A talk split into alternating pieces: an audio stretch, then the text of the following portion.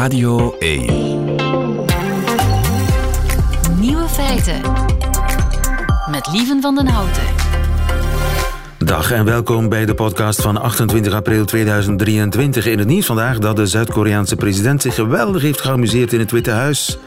Deze week is president Yoon Suk-yeol op officieel bezoek in Washington en met eh, Joe Biden besprak hij de nucleaire dreiging van Noord-Korea. Maar de boog kan niet altijd gespannen staan. En na het staatsbanket vroeg Biden aan zijn collega of hij misschien een favoriet liedje had. En die antwoordde toen dit. Long, long time ago. I can still remember how that music used to make me smile. And now I knew if my chains, that I can make those people dance and maybe they be happy for a while. Ja, niet slecht hè? Er zijn ook mooie beelden van Biden die met stijgende verbijstering naar zijn Zuid-Koreaanse collega staart. Helaas heeft hij zelf niet gezongen. Of niet helaas, gelukkig, kan ook. Overigens, het favoriete lied uit de jeugd van Alexander de Croo is Smells Like Teen Spirit van Nirvana. Dat belooft voor als hij nog eens eh, op staatsbezoek gaat in Amerika. De andere nieuwe feiten vandaag. Er is een toename aan mondkanker en de belangrijkste oorzaak daarvan is orale seks. Ook wormen krijgen van wiet vette trek. Eindelijk weten we waarom niet alle mannen eikels zijn en waarvoor wetenschappers de afstandsbediening van een PlayStation hebben gebruikt. Dat hoort u in de Nieuwe Feiten Vrijdagquiz. De nieuwe feiten van uh, Johannes Verschaven, die hoort u dan weer in het middagjournaal. Veel plezier. Meer en meer mensen krijgen keelkanker en een belangrijke oorzaak van die keelkanker is orale seks. Sandra Nuits, goedemiddag. Goedemiddag. U bent uh, radiotherapeut-oncoloog in het Universitair Ziekenhuis in Leuven. Dat klopt. En volgens een collega van u, een professor aan de Universiteit van Birmingham, wordt het Westen geteisterd door een keelkankerepidemie. Klopt dat? Um, wel, er is inderdaad een toename in, wel niet echt keelkanker, men, men noemt het in het Nederlands mondkeelholtekanker. Dus dat zijn eigenlijk kwaadaardige tumoren die zich situeren ter hoogte van de amandelregio en de tongbasisregio. Dus niet echt in de keel, meer in de mond of tussenin ergens? Het is eigenlijk de achterkant van de mond eigenlijk, ja. ja. Daar waar de amandel zich zit en de tong overgaat naar de keel. Daar zit heel veel lymfoïd weefsel en het is net op die plaats dat we eigenlijk een toename zien van kankers. Um, eigenlijk een toename van kankers door een viraal virus dat zich daarin nestelt op die plaats en aan de bron ligt van het ontwikkelen van, uh, van dit type kanker. En dat is dus het, het humaan papillomavirus, het virus dat we wat beter kennen omdat we weten dat het ook bij, bij vrouwen baarmoederhalskanker kan veroorzaken. HPV, ja, afgekort. Dus, inderdaad, inderdaad, HPV. Maar dit veroorzaakt dus niet alleen uh, baarmoederhalskanker, maar ook mondkeelholtekankers, zowel bij de man als bij de vrouw.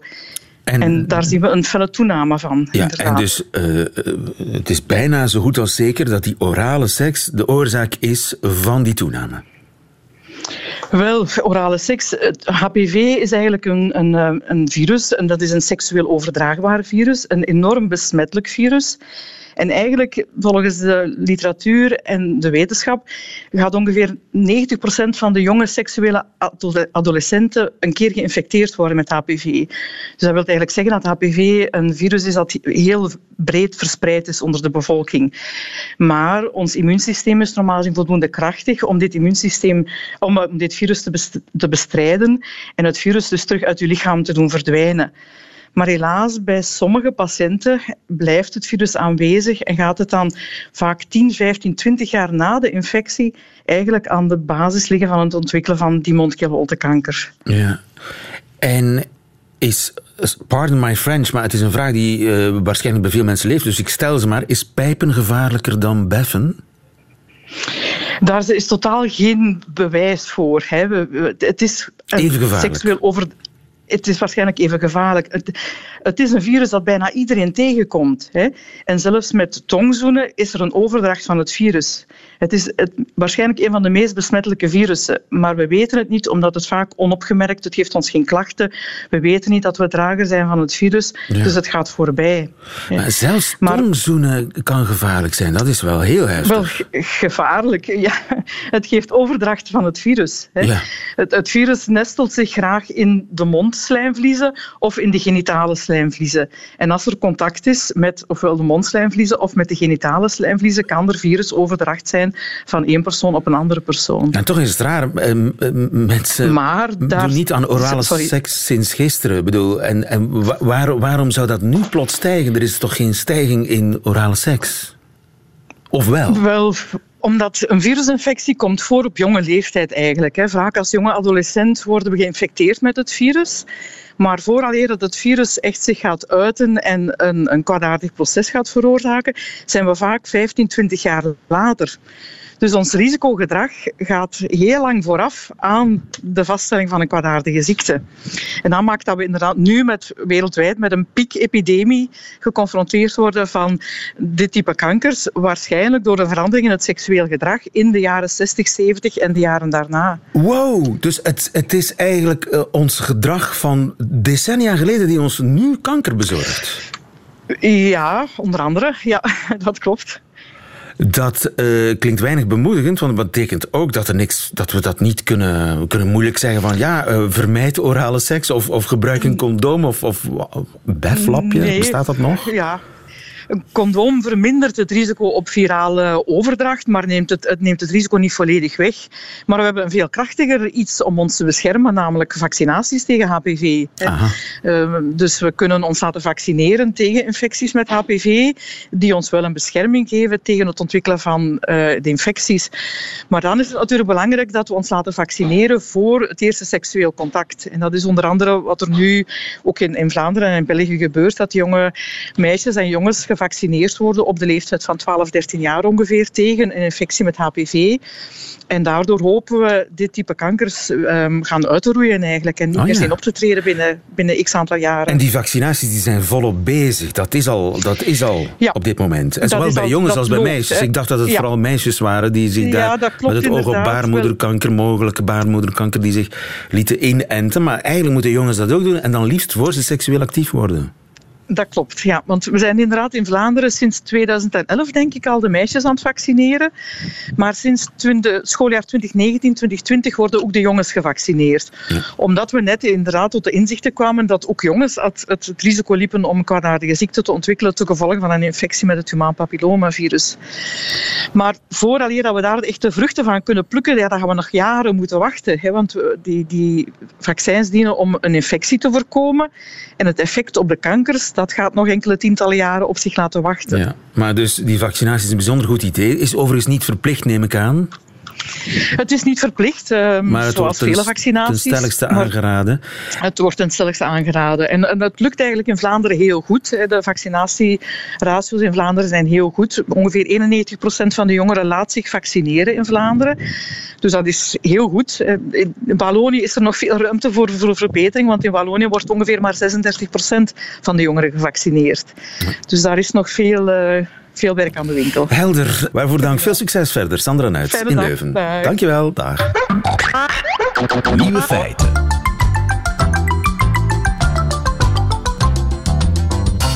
Joints doen je naar chocoladesnakken of ander lekkers. Tenminste, ik heb dat van horen zeggen, uiteraard. Net als u. Maar nu blijkt dat wormen dat ook hebben. Jan Tietgat, goedemiddag. Uh, goedemiddag. Professor Tietgat, toxicoloog aan de Universiteit van Leuven. Wormen die bij mij weten roken geen joints. Hoe weten we dat dan? Wel, uh, het gaat over een bepaalde rondworm die als modelorganisme uh, in de wetenschap gebruikt wordt, vooral ook in de ontwikkelingsbiologie. En die fameuze rondwormen, dat was het allereerste diertje waarvan het volledig genoom in kaart is gebracht. Dus er wordt heel veel op geëxperimenteerd in laboratoria. Exact. Ja, en dat staat eigenlijk ook wel model voor wat we bij de mens kunnen verwachten Uh, en natuurlijk, ja, vele mensen onder ons die hebben wel graag die cannabinoïden. Denk aan het roken van een joint. En zo probeert men uit die wormen uh, ja, nuttige informatie te halen. Ja, en de onderzoekers waren bezig met andere experimenten op wormen toen ze, uh, naar eigen zeggen, op een vrijdagmiddag, ik weet niet wat dat betekent, op het idee kwamen om die wormen eens cannabis te geven, om te zien wat het geeft. Laten we dat eens doen. Ja. Zot plan. Ja, dat is misschien een zot plan, maar toch wel altijd interessant. Dus uh, men heeft dan die, die wormen genetisch gemanipuleerd, dus je kan daar effectief uh, van alles mee aanvangen. En men heeft bepaalde cannabisreceptoren daar eigenlijk tot expressie gebracht. En dan heeft men die wormen de klassieke cannabinoïden gegeven. En dan zag men inderdaad toch wel verrassende resultaten. Uh, in de zin dat die diertjes hun lievelingsvoedsel nog liever gingen zien en omgekeerd eigenlijk eh, voedsel dat ze niet graag opaten eh, links gingen laten liggen. Ja. En dat werkt dan ongeveer op dezelfde manier als bij de mens? Wel, helemaal hetzelfde waarschijnlijk niet. Hè. Dus die wormen zijn natuurlijk geen zoogdieren, zijn geen gewervelde dieren. Maar toch in het verleden uh, is het al gebleken dat het een heel mooi modelorganisme is voor de ontwikkelingsbiologie en eigenlijk ook voorspellend voor wat er bij de mens kan gebeuren. Maar hoe komt het dat cannabis ons trek geeft in chocolade? Wel, uh, cannabis, dan moet je kijken naar dus de actieve cannabinoïde stoffen die bijvoorbeeld de plant maakt. En die gaan in ons lichaam het cannabinoïde systeem onderdrukken. En dat is ergens vergelijkbaar met het systeem dat ook adrenaline, acetylcholine, uh, dopamine dat u kent. Ja, ja. Um, dus het is een soort neurotransmitter. En als je dan verwijst naar uh, chocolade, daar zit bijvoorbeeld een stof anandamide in, of een gelijkaardige stof. En dan kan je zeggen, tja, door chocolade te eten, ga je waarschijnlijk ook wel het cannabinoïde systeem dat wij hebben activeren. En zo kom je eigenlijk uit bij een mogelijke verklaring dat sommige mensen toch wel wat verslaafd zijn aan de chocolade. Ah ja, maar dus ik heb een cannabinoïde systeem. We hebben dat allemaal. We hebben dat allemaal en we hebben constant endogene neurotransmitters die we endocannabinoïden noemen. Dus er zitten uh, cannabinoïde stoffen in mij. Ik heb lichaams-eigen cannabisachtige stoffen in mij Absoluut. Ja, okay. absoluut. Ja. En die zijn belangrijk bij de regeling van mijn eetlust, van mijn metabolisme? Absoluut, absoluut correct, ja. Oké. Okay. En nu we weten dat wormen wat dat betreft op ons lijken, dat het roken van een joint op dat cannabinoïdes, cannab, cannabisachtige systeem, ik zal het zo maar zeggen, dat dat eh, wat dat betreft, dat zij die wormen op ons lijken, opent dat de deur naar, naar nieuw onderzoek? Uh, ja, absoluut. Het is een mooi uh, modelorganisme. Uh, we kunnen in de zin van ontwikkelingsbiologie heel veel leren hoe dat die diertjes zich gedragen. En dus dan kom je in de wereld van geneesmiddelenontwikkeling, drug discovery, waar ja, niet ongewoon wetenschappers zich eigenlijk eerst baseren op een soort modelsysteem. Ja, ja. In dit geval die rondwormen. En daar kunnen we dan verder iets uit leren. Een pilletje dat je minder zin in chocolade doet krijgen, bijvoorbeeld. Ja, dat is perfect mogelijk. Um, je moet weten dat er twee soorten van deze eiwitjes zijn, die we dus cannabisreceptoren noemen, nummer 1 en nummer 2. En het eerste komt vooral in het centraal zenuwstelsel voor en is ook vooral gelinkt aan de werking met het, ja, de psychoactieve stof tetrahydrocannabinol, THC zoals men altijd zegt. Maar in het perifere systeem van ons lichaam heb je ook een ander eiwitje, dus de tweede cannabisreceptor. En die komt vooral voor bijvoorbeeld in uh, organen die onze immuniteit bepalen. Uh, en daar is het natuurlijk nu ook heel interessant dat, dat universiteiten, farmawereld, uh, moleculen zoeken die meer selectief op deze CB2-type eiwitten inwerken. Want dan heb je daar een soort neurotransmitter die niet verslavend zou werken, niet psychoactief is. En daar is men dus nu ja, naartig op, op zoek. En, en om wat dan te doen, waar zou dat kunnen in resulteren? Wel, dat kan resulteren in heel veel, want het cannabinoïde systeem, zoals u al aangaf, uh, komt tussen in veel. Denk aan uh, verzadigingsgevoel bij eten, dus ja. mensen die last hebben van obesitas. Denk aan fibromyalgie, mensen die zich moe voelen, mensen met chronische pijn, mensen met epilepsie.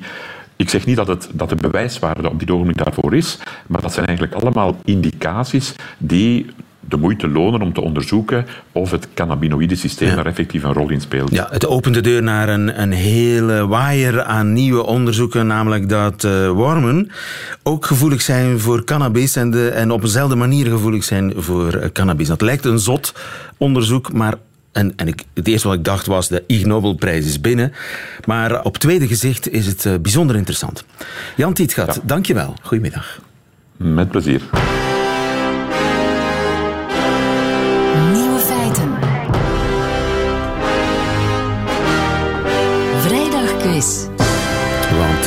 Als ik Jules Wijkmans uh, binnen zie komen in de studio, weet ik dat het bittere ernst wordt. Jules Wijkmans, goedemiddag. Ik, ik straal er ook uit, hè? Ja, bittere ernst, ja, absoluut. ik word een beetje bang.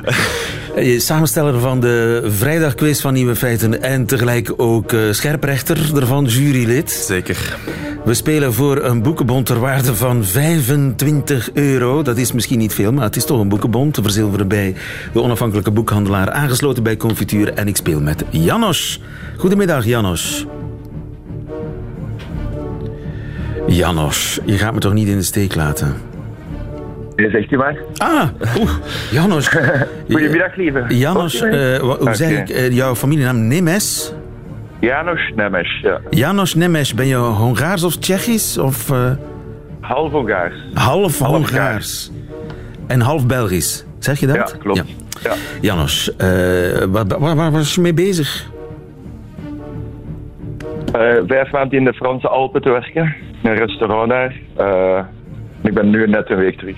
Je bent net terug, want je werkt in de Alpen in een restaurant. Ja. Spannend leven. Nu, dat is once in a lifetime experience. Ah ja, oké. En uh, ga je nog terug naar de Alpen? Uh, ik denk het niet. Niet direct. Oh. no further questions. Lieve... Ja, skiën, après-skiën en, uh, Oei. en werken is er niet veel anders te doen. Oké. Okay. Te veel après-ski. Ik begrijp het. Ja, Lieve jongelen, of jonge Nelen. Lieve jonge Nelen. Ja. Jonge Nelen. Janos Nemes en lieve jonge Nelen. Waar was jij mee bezig? Um, wij gaan dit weekend met uh, camper op vakantie voor een weekendje weg met een van de kleinkinderen voor zijn verjaardag. En die waren we aan het klaarmaken. Wauw. Waar ga, waar ga je naartoe? Naar Toverland, in Nederland. Eh, Nederland, altijd, altijd een fantastisch idee. Dat klopt. Je weet het, ik ga jullie kennis testen van vier nieuwe feiten. Ik begin bij Janos, die zich eerst heeft gemeld. Zolang hij juist antwoordt, blijft hij aan de beurt. Bij een fout antwoord gaat de beurt naar Lieve. En wie het laatste nieuwe feit goed kent, die wint deze quiz. Vraag 1 is voor Janos. Wat hebben Amerikaanse wetenschappers onlangs gedaan met een PlayStation controller? Dat is de afstandsbediening voor je PlayStation. Is dat A een echte Boeing 747 geland? B. Een baby verwekt? C. Een levende hond bestuurd?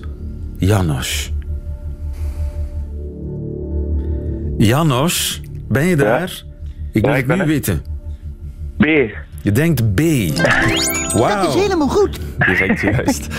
Ja, het is een Amerikaans bedrijf en die willen IVF eh, volledig robotiseren. Hè. Nu moet een arts, een zeer handvastige arts, met een naald de spermacel in de eicel prikken.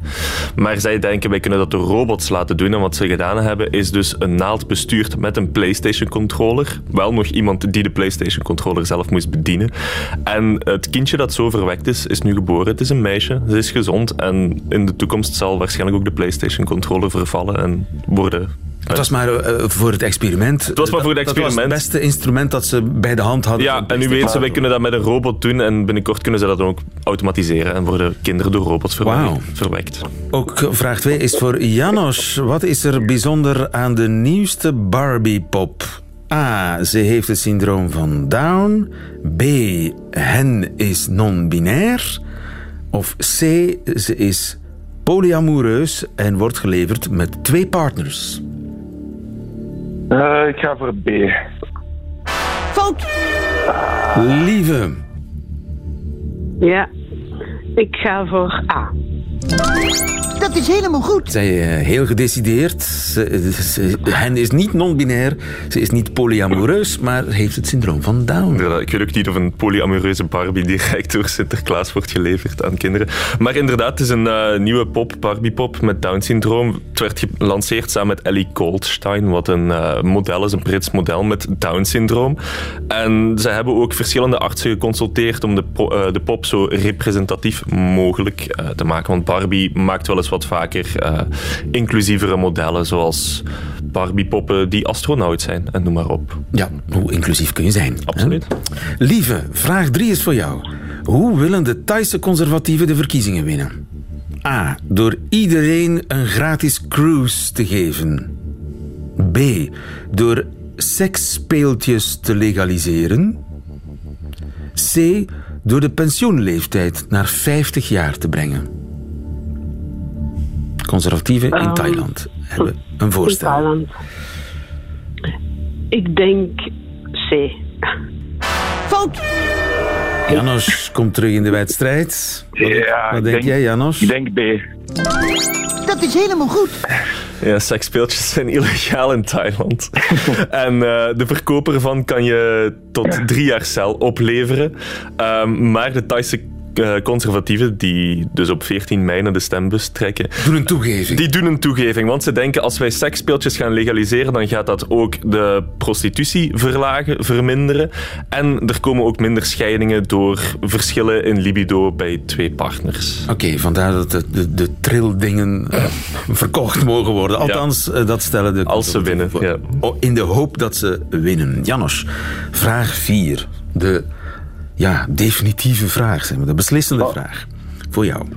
Wat is in Duitsland geen reden om plots minder huur te moeten betalen? A. Een alcoholverbod in het huurappartement. B. Een karaokebar die plots onder het appartementsgebouw wordt geopend. C. Een naakt rondlopende huisbaas. De, ga alle voor, drie eh, even zot, maar één van de drie is echt wel echt. Jannes, Ja, zeg het. wel. A. Je Ga gaat voor A. A. Fout. Allee. Ja. Dat is het aan mij. Ja, lieve, het is aan u. Eh, wat was de tweede mogelijkheid? Karaoke onder het appartementsgebouw. Of een naaktlopende dan neem ik huisbaas. die naakte, naakte huisbaas. De naakte huisbaas en het is gebeurd.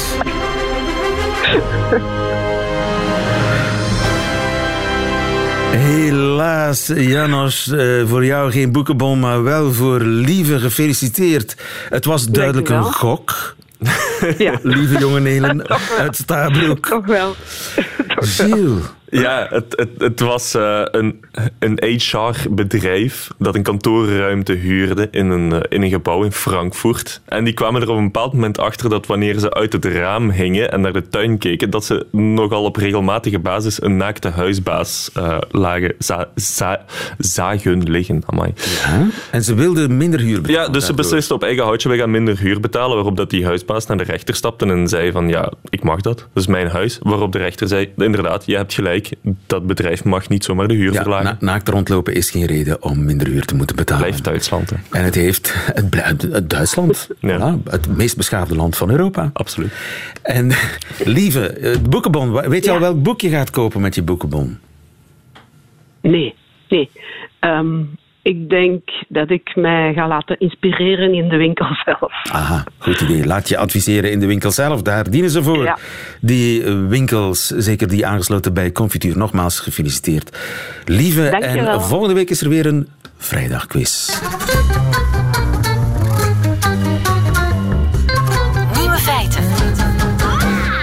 Er is een vraag waar de wetenschap al decennia mee worstelt, namelijk deze. Waarom zijn niet alle mannen arrogante eikels? Jeroen Stevens, goedemiddag. Goedemiddag. U bent gedragsonderzoeker aan de Odyssee Hogeschool. Ja. En ik eh, bel jou omdat collega's van jou, die hebben blijkbaar ja, over heel lange termijn, 40 jaar lang, onderzoek gedaan naar mannelijk gedrag bij chimpansees in een groep in Tanzania. Ja, dat klopt. En staan dominante alfamannetjes daar hoger op de sociale ladder in die groep? Wel, ze hebben eigenlijk dominantie op twee manieren gemeten. Wij meten dat zelf ook heel vaak eh, door observaties. En chimpansees die gaan groeten naar de mannetjes die hoog in rangorde staan. Dus je kan de rangorde bepalen hoe vaak de andere dieren die mannetjes gaan groeten. Daarnaast hebben ze ook persoonlijkheid gemeten en dan vraag je eigenlijk aan de observatoren eh, hoe agressief is dit mannetje en die scoren dat dan inderdaad over hele lange tijd. En zo krijg je een persoonlijkheidsdimensie van dominantie en je krijgt een gedragscomponent van dominantie. En ze hebben gevonden dat die twee elkaar versterken, zeg maar. Dus de mannetjes die hoog in de rangorde staan, dat zijn vaak de mannetjes die het meeste agressief gedrag of uh, assertief gedrag vertonen. Dus arrogant en egoïstisch gedrag loont. Het loont in bepaalde gevallen, want de vraag was waarom zijn dan niet alle mannetjes arrogant en egoïstisch? En dat kwam uit onderzoek. Het verhoogt de kansen om hoog in de hiërarchie te staan en het verhoogt de kansen om veel nakomelingen te hebben. Maar niet alle uh, jongen worden verwekt door de arrogante en egoïstische mannetjes. En ook niet alle arrogante mannetjes kunnen jongen verwekken. Ja, maar het is toch raar, hè? want je zou denken, de kneusjes op den duur sterven die uit. Hè? Als als pesten, gulzig zijn, met geweld je plaats opeisen, dominant alfa-gedrag, als dat leidt tot meer vrouwtjes, meer nakomelingen, dan zou je, ja, gezien eh, Darwin, de wet van Darwin zal ik maar zeggen, uh, zou je zeggen, ja, de, de kneusjes worden eruit geselecteerd, want die krijgen minder en minder nakomelingen. En na x aantal generaties, ja, krijg je alleen maar dominante eikels. Dat is toch de logica, de Darwinistische logica. Dat klopt, maar Darwin zelf onderschatte eigenlijk het belang van vrouwelijke partnerkeuze in de evolutie. En we zien bij die chimpansees dat vrouwtjes niet altijd de dominante eikels verkiezen, maar dat ze soms een voorkeur hebben voor vriendelijke mannetjes die de vrouwtjes veel gaan vlooien, die gaan steunen bij conflict in de groep. En zo komt er eigenlijk meer een evenwicht. Een nieuw, de nieuwe, ik zou bijna zeggen de nieuwe man, de nieuwe man chimpansee, de softie. Ja, dus er zijn vrouwtjes die inderdaad ook voor eh, de nieuwe man kiezen. ja, en daardoor blijft dat een min of meer in evenwicht. Ja, doorheen de generaties zie je dat dat dan eigenlijk in evenwicht blijft. En uh, in het artikel staat ook dat ze denken als mannetjes te assertief worden, te, te egoïstisch, dat ze eigenlijk een verhoogde kans op sterfte hebben. Dus dat ze eigenlijk te overmoedig gaan worden en erdoor uh, wordt er ook een beetje tegen geselecteerd. Ja, en misschien zou, als, het, als je te arrogant wordt, zou dat je positie in de groep ook negatief kunnen beïnvloeden. Ja, want dat zien we bij chimpansees, dat een leider niet alleen een leider is door fysieke kracht, maar dat hij ook echt politiek moet bedrijven. En dat hij partners moet zoeken in de groep en eigenlijk de, de steun van de groep moet verkrijgen door ook vriendelijk gedrag te vertonen. Net als bij de mensen eigenlijk. Ja, niets menselijks is een vreemd. Prachtig. Waarom er niet alleen maar arrogante eikels zijn bij de mannen eh, is gebleken uit onderzoek in Tanzania. Jeroen Stevens, dankjewel. Goedemiddag. Graag gedaan. Nieuwe feiten. Radio 1. En dat waren ze, de nieuwe feiten van 28 april 2023. Alleen ook die van Johannes Verschaven, de muzikant, die hoort u nu in zijn middagjournaal. Nieuwe feiten. Middagjournaal.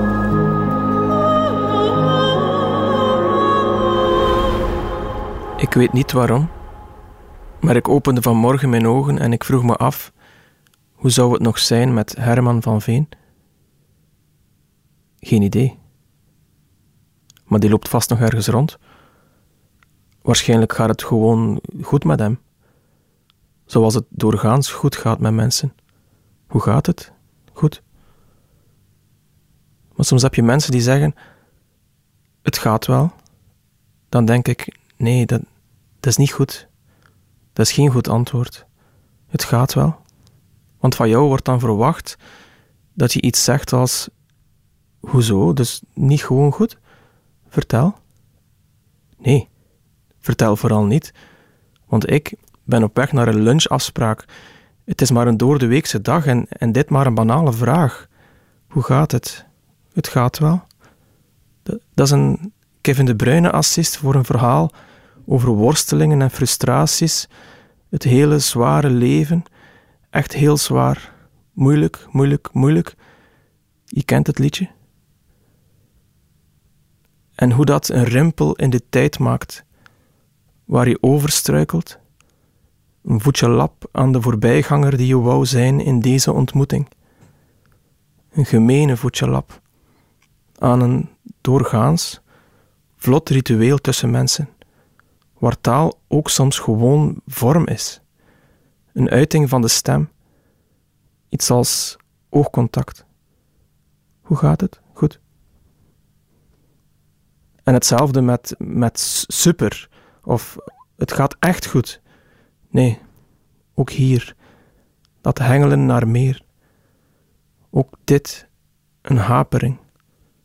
Als een handdruk van een hand die de jouwe blijft vasthouden en je even gijzelt. Wel, als er echt iets scheelt en er is tijd, oké, dan ben ik er voor je. Dan luister ik graag. Uren. Maar daar draait het hier niet om. In de meeste situaties, laat ons dat afspreken, gaat het gewoon goed. En ik vermoed dat als je vandaag, op deze legendarische vrijdag 28 april 2023, langs je neus weg aan Herman van Veen zou vragen hoe het gaat, dat zijn Bambi-ogen lichtjes zouden oplichten, dat hij zijn geprononceerde kin iets wat zou omhoog tillen, zijn lippen al wat theaterlijk onder spanning zou zetten voor hij zegt: Goed.